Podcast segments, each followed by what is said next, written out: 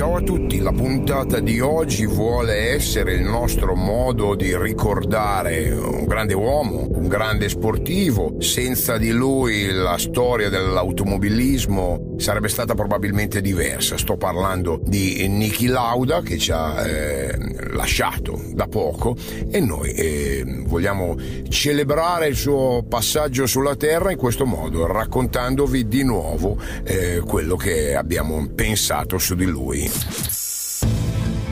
Passione. Eroi. Viaggi nell'anima. Colpi d'ala. Cadute e risalite. Donne coraggiose. Emozioni. Superare i limiti. Il falco e il gabbiano di Enrico Ruggeri.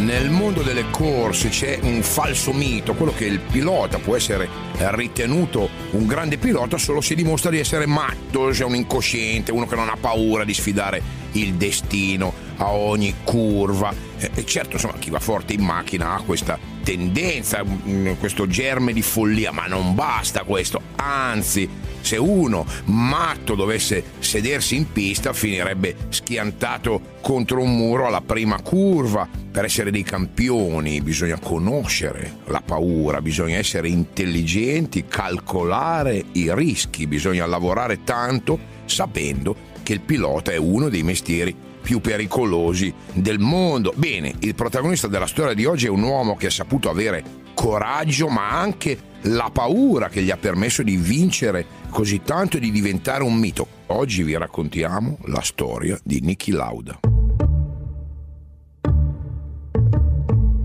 Vienna, fine degli anni 40. Quella dei Lauda all'epoca è una dinastia di affaristi in senso lato. C'è chi li definisce banchieri con interessi nell'industria, chi al contrario industriali che possono vantare partecipazioni bancarie. Quel che è certo è che si tratta di gente che i soldi li amministra, li investe, li moltiplica, in nome della logica, del raziocinio, della considerazione di ogni minimo particolare. Ognuna di queste dimensioni deve aver influenzato la nascita di Andreas Nicolas Lauda, il 22 febbraio del 1949. Un bambino ricco che il pragmatismo di famiglia porterà abbastanza presto a essere chiamato Niki, più pratico, breve, essenziale.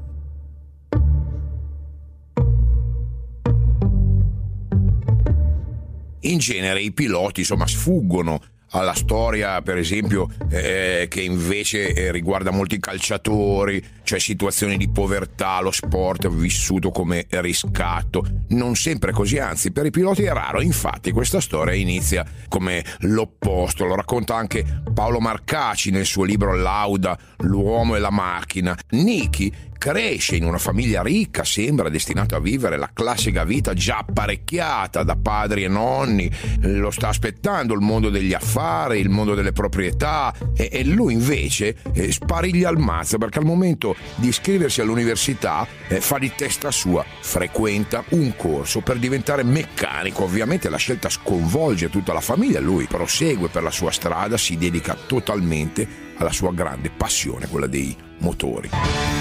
Nella mia città, Vienna, la mia famiglia è nota per una sola cosa. Affari. Mio nonno era un imprenditore. E così mio padre. E quando seppero che volevo vivere guidando auto da corsa, ebbero qualcosina da dire. No, mai. Le corse sono per i playboy e i dilettanti. Mondani principianti che hanno la testa vuota. Il nome Lauda appartiene, come per i politici e gli economisti, alle prime pagine dei giornali. E se non so fare altro? Allora avrai ancora più bisogno dei miei soldi. Quindi obbedisci ed entra nell'azienda di famiglia. Tieniti pure i soldi. Non investire su di me. Ma quando poi diventerò campione del mondo e anche il mio nome finirà insieme a quelli sulle prime pagine, allora te ne pentirai. Vattene! E non osare mai più tornare qui!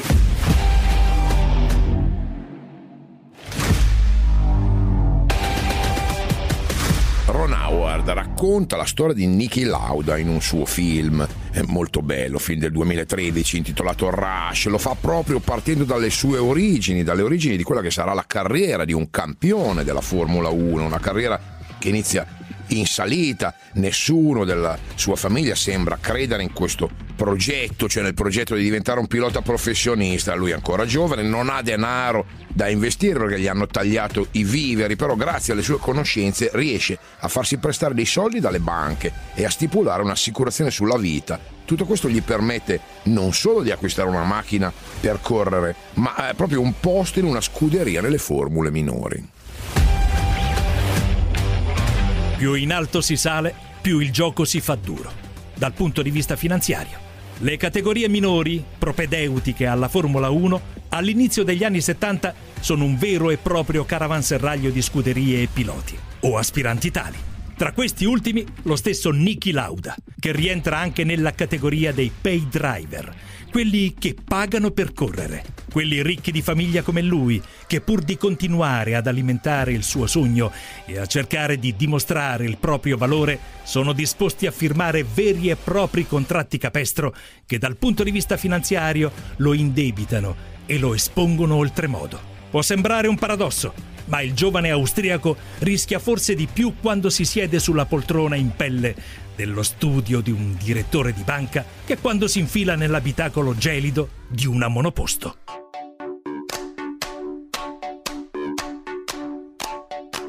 Però a differenza dei tanti rampolli che stanno pagando per giocare a cercare il brivido della velocità, lui dimostra di avere competenza in materia, lo dimostra da subito quel corso da meccanico che aveva seguito dopo il diploma e anche la sua eh, sintonia istintiva con i motori, insomma eh, tutto questo gli danno qualcosa di più rispetto agli altri e poi c'è la sua determinazione, così sale di categoria, parte dalla Formula 3, va in Formula 2 che è l'anticamera di quello che è il grande obiettivo di tutti i piloti, cioè la Formula 1. Deve passare anche lui però da momenti di difficoltà. Eh, anni dopo lui confesserà che di fronte alle vittorie che non arrivavano mai aveva pensato addirittura anche al suicidio, però la sua tempra gli permette di andare avanti, di lasciarsi alle spalle le difficoltà di ogni giorno, di considerarle solo altri passi per arrivare al suo obiettivo, vincere il campionato del mondo di Formula 1. È una opportunità gli capita già nel 1973 perché diventa secondo pilota del team BRM che era un team mitico di fine anni 60, primi anni 70 è il secondo di un grande dell'automobilismo di quegli anni, il mitico Clay Regazzoni. Eccola, la P160.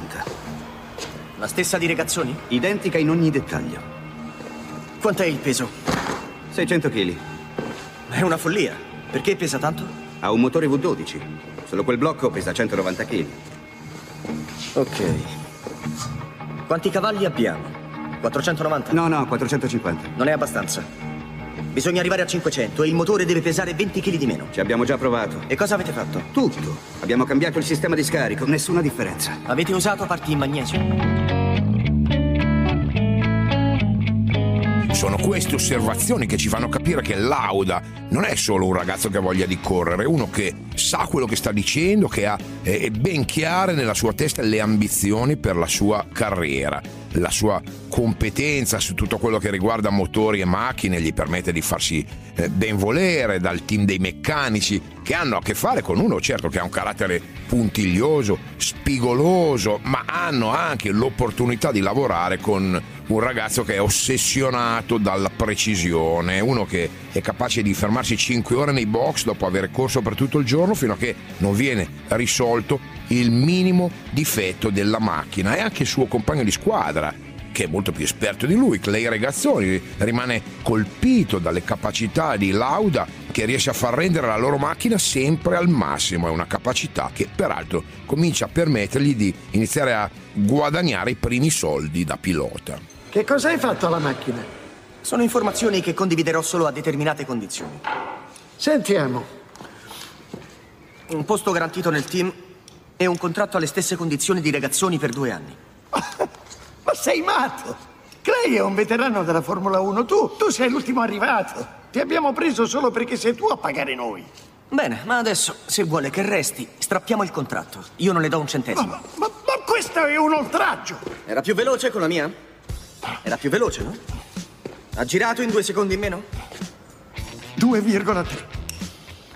Allora, lei ci pensi. Valuti le sue priorità e poi mi chiami. 1973, Lauda è al volante della BRM in Formula 1 e grazie alle sue capacità strappa il primo contratto da pilota nella sua carriera, insomma smette di essere un pay driver, uno che paga per, per correre, comincia a diventare un vero uomo di pista. La sua prima stagione però insomma non è che sia piena di soddisfazioni, due punti conquistati, nove ritiri su 15 gare, diciottesimo posto nella classifica finale, e numeri che in realtà non sembrerebbero dare la minima motivazione alle grandi scuderie per metterlo sotto contratto.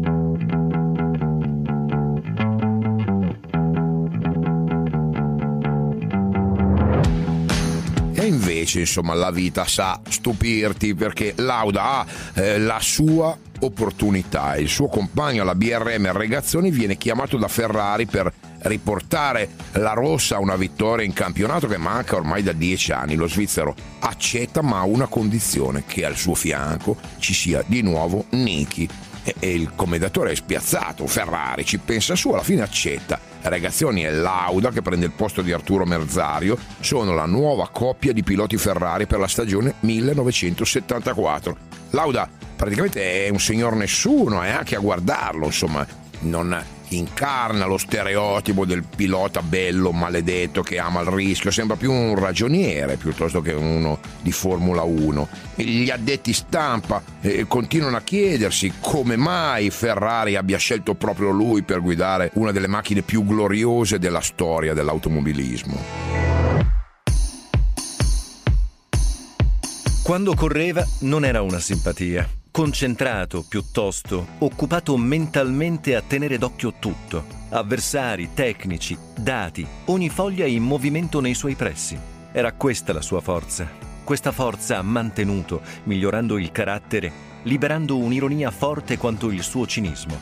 Niki Lauda, intelligentissimo, sempre pronto a cogliere e a fare di conseguenza, con una determinazione rarissima e formidabile, qualcosa che allevò da ragazzino, quando si mise in contrasto con il ricco, potentissimo nonno paterno, il suo primo nemico, la sua molla per fare quel tanto che ha fatto.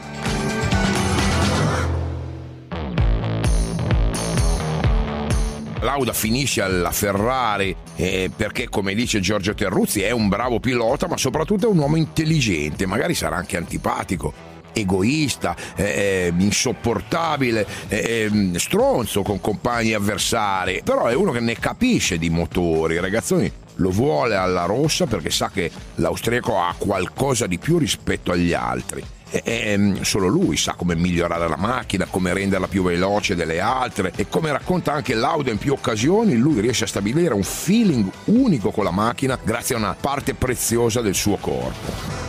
Scusa, ma che fai? Senti quel rumore quando acceleri? No. La cinghia è logora. La che? E quando freni il piede va giù fino in fondo. Vuol dire che c'è aria nel sistema. Qualcos'altro? No, a parte i freni posteriori un po' usurati. E la gomma anteriore destra è sgonfia, il che spiega perché sbandi tanto. E tu come lo sai? Le mie chiappe. Scusa? Dio mi ha dato un cervello normale, ma delle chiappe ottime che sentono tutto in una macchina.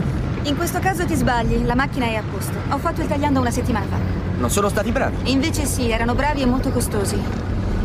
Quest'auto è come nuova, rilassati.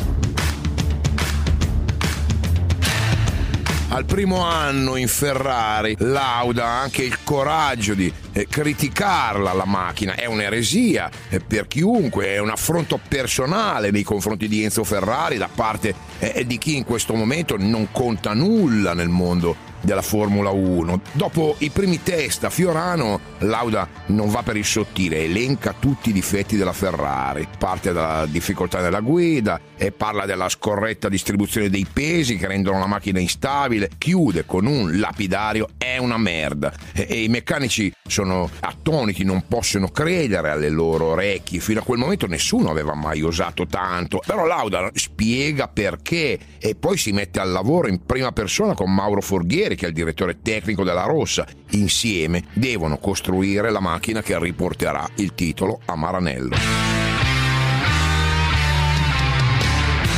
Lauda e Forghieri sono un team straordinario perché Nicky, l'abbiamo capito, non è un semplice pilota, lui ha questa conoscenza approfondita delle macchine da corsa e Forghieri ascolta i suggerimenti che arrivano da Lauda e dal suo dire, sedere così speciale, si mette all'opera, vengono poste le basi per una macchina che resterà nella storia, la Ferrari 312T.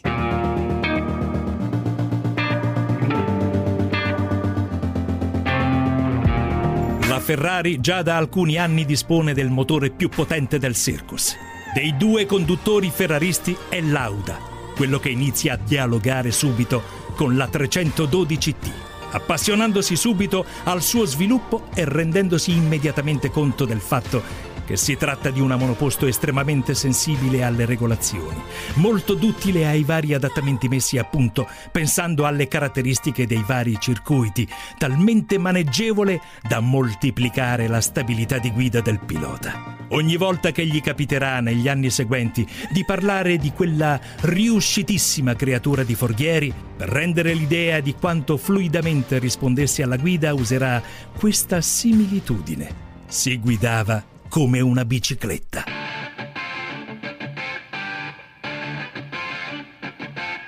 E se la stagione del 75 è un trionfo, è merito certo dei tecnici, ma anche del grande lavoro che ogni giorno Niki fa sulla macchina, dando suggerimenti su tutto quello che c'è da modificare per renderla sempre più imbattibile i risultati parlano chiaro. Dopo i primi quattro eh, passaggi a vuoto arrivano le vittorie, tre di seguito, Monte Carlo, Belgio, Svezia, poi di nuovo in Francia e poi fino all'ultimo con l'ultimo appunto Gran Premio stagionale, quello degli Stati Uniti. E nel mezzo tanti piazzamenti che permettono a Lauda di coronare il suo sogno, è campione del mondo alla faccia della sua famiglia che non credeva in lui, del nonno che non gli ha voluto eh, concedere neanche un centesimo, di tutti quelli che lo consideravano un pazzo. E sì, Niki Lauda sarà anche un pazzo, ma è uno che sa bene quello che sta facendo. Il falco e il gabbiano. Stiamo raccontando l'automobilismo degli anni 70, siamo usciti dal periodo dei pionieri, dei eh, pazzi ai quali piace la velocità, siamo eh, lontani dai tempi di nuvolari, di Fangio, di Farina, adesso ci sono nuovi fenomeni delle quattro ruote, dalle eh, caratteristiche diverse, c'è Jim Clark, c'è Jackie Stewart, ci sono quelli più estrosi, Fittipaldi, c'è James Hunt, ma tra questi c'è il nome del protagonista della nostra storia, il rampollo di una ricca famiglia austriaca che ripudia le sue origini, si dedica alla sua grande passione che è il mondo delle corse. Stiamo raccontando Niki Lauda che ha smesso di essere il pilota che paga per correre e che in pochi anni è diventato il nuovo campione del mondo di Formula 1 al volante della Ferrari. E abbiamo sottolineato quanto questo trionfo non fosse solo merito di una macchina e di tecnici eccellenti, ma anche e soprattutto del duro lavoro che Lauda fa sulla macchina. Lui cura ogni singolo aspetto grazie alle sue conoscenze, grazie al suo istinto e riporta la rossa al trionfo mondiale dopo 11 anni. Insomma, l'astro nascente della Formula 1 è lui, è uno che ha lottato anche contro la sua famiglia per realizzare i suoi sogni che sono diventati realtà, grazie anche questo carattere spigoloso che magari lo ha tenuto lontano da certi giri, che non gli ha fatto eh, fare troppi amici nel cosiddetto circo della Formula 1, insomma non è James Hunt che piace a tutti e a tutte, uno eh, peraltro dei suoi avversari più terribili. E ribadisco il mio consiglio a voi che è quello di vedervi il film Rush di Ron Howard eh, che racconta proprio della rivalità e mette a fuoco la, la diversa personalità di Lauda e Hunt, eh, non solo in pista ma soprattutto fuori dai circuiti. Puoi vincere una gara, forse due, perché sei aggressivo, ma alla lunga su un campionato intero non c'è storia. Sì, e perché mai? Perché per essere campioni non basta essere veloci, serve tutto il resto. Ah. Tu sei un cavallo da battaglia, uno da feste. per questo piace a tutti. Ripetilo e dimmi che non sei geloso. Perché dovrei essere geloso? Dai, riflettici. Tutto questo affetto, questi sorrisi, dimostrano mancanza di rispetto. Ah. Non hanno paura di te. Guarda invece me. Sì, guardo invece te che non piace a nessuno. Esatto. Neanche ai tuoi compagni di scuderia. Esatto. Perché sono un tipo serio. Vado a letto presto, ho cura di me stesso, ho cura della macchina. Sì, sei proprio un bravo ragazzo. Vado al lavoro, mi faccio il culo. E dopo la gara torno a casa invece di andare per bar a sparare cazzate con tutti questi stronzi. Stronzi. Dovresti tornare a casa anche tu. Insomma, sono due modi diversi di vedere la Formula 1, direi anche di vedere la vita e questo dialogo racconta molto della personalità di Lauda. Lui non è un mostro di simpatia, ma sa farsi ben volere da chi lavora con lui, soprattutto tecnici e meccanici. È uno che ha le idee chiare, dà una mano a tutto il team, per far andare la macchina il più forte possibile, i risultati sono dalla sua parte. Lui probabilmente anche per le sue origini, ha una visione utilitaristica della vita, coglie le occasioni che gli capitano solo se queste possono garantirgli un tornaconto personale, anche quantificabile in denaro, forse proprio per eh, far vedere alla sua famiglia che anche con la Formula 1 si possono guadagnare dei soldi. Nel 76 è ancora il più forte di tutti. La sua 312 T vola, vince 5 Gran Premi su 9 dall'inizio della stagione. È un cammino fenomenale. E poi e poi arriva la gara del Nürburgring in Germania, primo agosto 1976. Nürburgring non è altro letteralmente che l'anello del Neuburg. Il suo sviluppo è quello di un gigantesco otto, per una lunghezza totale di 28.265 metri. Un circuito con coefficienti di difficoltà massimi possibili e immaginabili, con curve e controcurve di ogni raggio, salite, discese, falsi piani, contropendenze, impennate in cui sembra di decollare e discese nella penombra del bosco. In un circuito così sterminato non ci si può mai fidare delle condizioni atmosferiche. Si può cominciare con il cielo azzurro per poi trovare la pioggia poi ancora il sole e infine un banco di nebbia. La storia del Nürburgring è costellata da grandi imprese e anche tragedie. Intanto il percorso è lunghissimo, eh, si corre in, anche in un bosco, il basso livello di sicurezza ha portato alla morte di tanti piloti negli anni passati. Eh, però il circuito continua a ospitare le gare della Formula 1 perché è diventato un appuntamento fisso, forse anche per il suo fascino un po' maledetto. Per la maggior parte dei piloti, insomma, il Nürburgring è un circuito particolare. Eh, lui non lo ama, Lauda, sostiene giustamente che è troppo pericoloso, che correrci sia un rischio stupido e inutile. Anche in quell'occasione lui prova a convincere i suoi colleghi piloti a annullare la gara, la maggior parte però vota contro. E allora Niki corre, parte forte, lotta fin dai primi giri per le posizioni di testa, a un certo punto però perde il controllo della sua macchina, la Ferrari esce di pista, va a sbattere contro le barriere, torna sul tracciato e viene centrata in pieno da un inseguitore, la macchina prende fuoco e diventa un, un angolo d'inferno. Lui è lì dentro, è bloccato dalle cinture di sicurezza che lo trattengono e sta bruciando vivo. Tirarlo fuori! Tirami fuori! Attenzione, c'è stato un incidente, bandiere rosse in pista, sono coinvolte diverse vetture, sembra ci sia anche una Ferrari.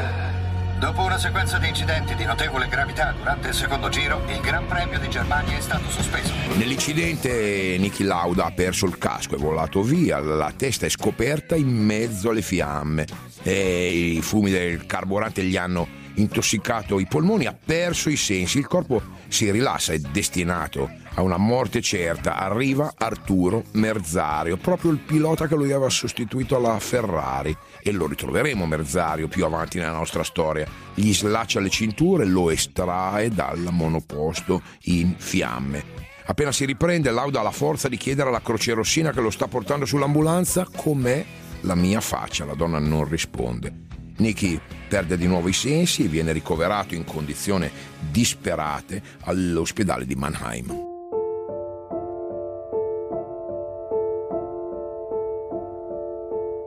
In ospedale, pochi pensano che lui possa farcela. Il prete gli dà l'estrema unzione due volte, però il suo corpo è forte, reagisce, piano piano si riprende. I medici che lo assistono sono più preoccupati per i polmoni che devono essere aspirati più volte per liberarli dal veleno ed è un'operazione dolorosissima. Nicky stringe i denti e resiste. La prima cosa che fa dopo essersi ripreso è mandare a quel paese il prete che gli aveva impartito l'estremozione e poi seguire il Gran Premio di Formula 1 in televisione. Lui è lì bloccato sul letto d'ospedale, appeso tra la vita e la morte, vede Hunt che gli rosicchia punti, che mette in discussione il suo primato. Questa molla gli fa scattare una motivazione terribile, tornare in pista al più presto, ben prima di quanto chiunque si aspetti, e la data in calendario è quella del Gran Premio di Monza, domenica 12 settembre 76. È una follia, è un'impresa impossibile per chiunque, ma non per lui, non per Niki Lauda, non per la macchina. Il falco e il gabbiano. Della Formula 1 non può credere ai suoi occhi quando al Gran Premio di Monza del 76 Niki Lauda fa la sua apparizione. Sono passati solo 42 giorni dall'incidente del Nürburgring e, e, sembra più un fantasma che un pilota di Formula 1 ha la faccia sfigurata dalle fiamme, ha un orecchio che è scomparso, non ce l'ha più. La sua scuderia, peraltro, nel frattempo l'aveva sostituito con l'argentino Reutemann, una mossa che non andrà mai del tutto giù a un lottatore come Niki e contro ogni aspettativa Lauda lì è in piedi, è pronto per tornare in pista contro il dolore e contro le ferite che sono ancora aperte. Le ferite alla testa, intendo. Un uomo entra in un ristorante nel centro di Monza. Appena ne varca la soglia, un brusio di stupore si propaga per tutta la sala. Gli si fanno incontro due camerieri molto emozionati. In quella sala è appena entrato il nuovo Lauda, che sul viso porta ciò che resta di lui a causa del fuoco, mentre nella testa e nel cuore è pieno di quella forza di volontà che ha la tempra dell'acciaio. Uno dei due camerieri domanda a Lauda con discrezione, a bassa voce, pensando di fargli un favore, se per caso non preferisca cenare in una saletta riservata. Lui quasi si risente per la proposta. Risponde chiedendo di essere sistemato nel tavolo più centrale possibile, davanti alla porta d'ingresso, così tutti potranno vedere come o cosa è diventata la sua faccia.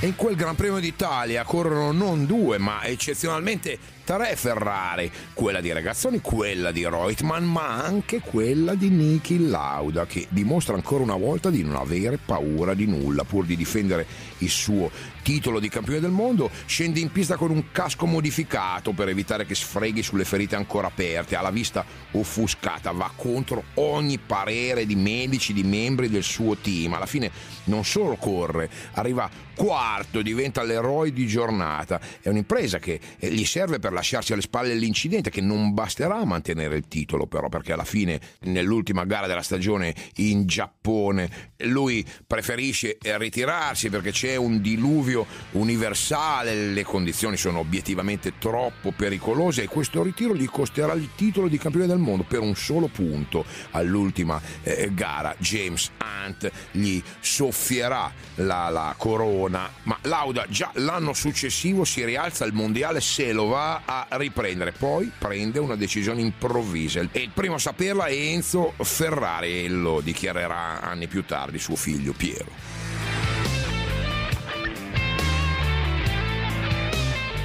Nicky entrò nella stanza, più brusco del solito, e senza neppure mettersi a sedere, sparò Per voi non corro più. Lauda ci disse che aveva già firmato con un altro team e che non aveva alcuna intenzione di tornare sui suoi passi. Per quanto lo riguardava, la conversazione era bella che finita. Quello che non riusciva ad accettare mio padre era il modo che l'austriaco aveva scelto per mettere fine a una storia che era stata comunque gloriosa. E non c'era motivo per chiudere così, senza lasciare il minimo spazio alla reciproca gratitudine. Non riusciva neanche a spiegarsi per quale motivo quel ragazzo non gli avesse nemmeno lasciato fare la sua controproposta. È finita la storia con la Ferrari, Lauda correrà ancora per un paio di stagioni, si fermerà nel 79 abbandonando la Formula 1 per dedicarsi a un'attività che forse sarebbe piaciuta di più ai suoi parenti. Fonda una compagnia aerea, la Lauda Air, che avrà alterne fortune. Però poi c'è un richiamo della pista che è troppo forte, torna a correre nell'82, va alla McLaren e nell'84 rivince il mondiale dopo essersi ritirato e essere tornato e poi l'anno successivo lascia definitivamente il mondo delle corse e si è tolto parecchie soddisfazioni alla faccia di quelli che non credevano in lui e se le tolte prima ma anche dopo l'incidente del Nürburgring. Lauda non si allontanerà mai dal mondo della Formula 1, la sua faccia, il suo cappellino sempre calato sulla testa, rigorosamente e profumatamente sponsorizzato. Insomma, eh, lui ha una presenza immancabile nel paddock, prima, durante e dopo le gare. Ha rivestito ruoli vari, eh, più o meno strategici per diverse scuderie, ha messo il suo sapere a disposizione di chi lo ha voluto. Ricordate di Arturo Merzario? Lo avevamo lasciato sulla pista del Nürburgring a soccorrere Lauda. Merzario gli ha salvato la vita per quasi 30 anni, come se fosse rimasto sulla pista a aspettare un grazie da parte di Lauda. Quel grazie non è mai arrivato fino al 2006. In occasione del trentennale dell'incidente, Bernie Eccleston organizza una rievocazione, diciamo così, proprio al Nürburgring. Lauda era all'oscuro di tutto, arriva sul luogo dell'incidente e da dietro il guarrello ecco spuntare Arturo Merzario con un orecchio finto tra le mani. Si dirige verso Nicky e gli dice: eh, Mi sa che hai dimenticato un pezzo. E Lauda, finalmente, a 30 anni di distanza, ringrazia il suo salvatore, quell'uomo coraggioso e generoso che gli ha regalato il, biglietto di ritorno dall'inferno di fuoco nel quale era precipitato. Insomma, una meravigliosa vita piena di colpi d'ala, ma anche piena di, di calcolo, di ragionamento, perché Niki Lauda, lo abbiamo detto all'inizio, non è stato solo un pazzo, è stato un grande. Tutte le puntate del Falco e il Gabbiano le potete trovare sul sito di Radio 24 e sui nostri social. Vi aspetto, ciao, a domani. Il Falco e il Gabbiano, un programma di Enrico Ruggeri. Testo di Fabio Donolato. Produzione a cura di Luigi Speciale e Anita Panizza.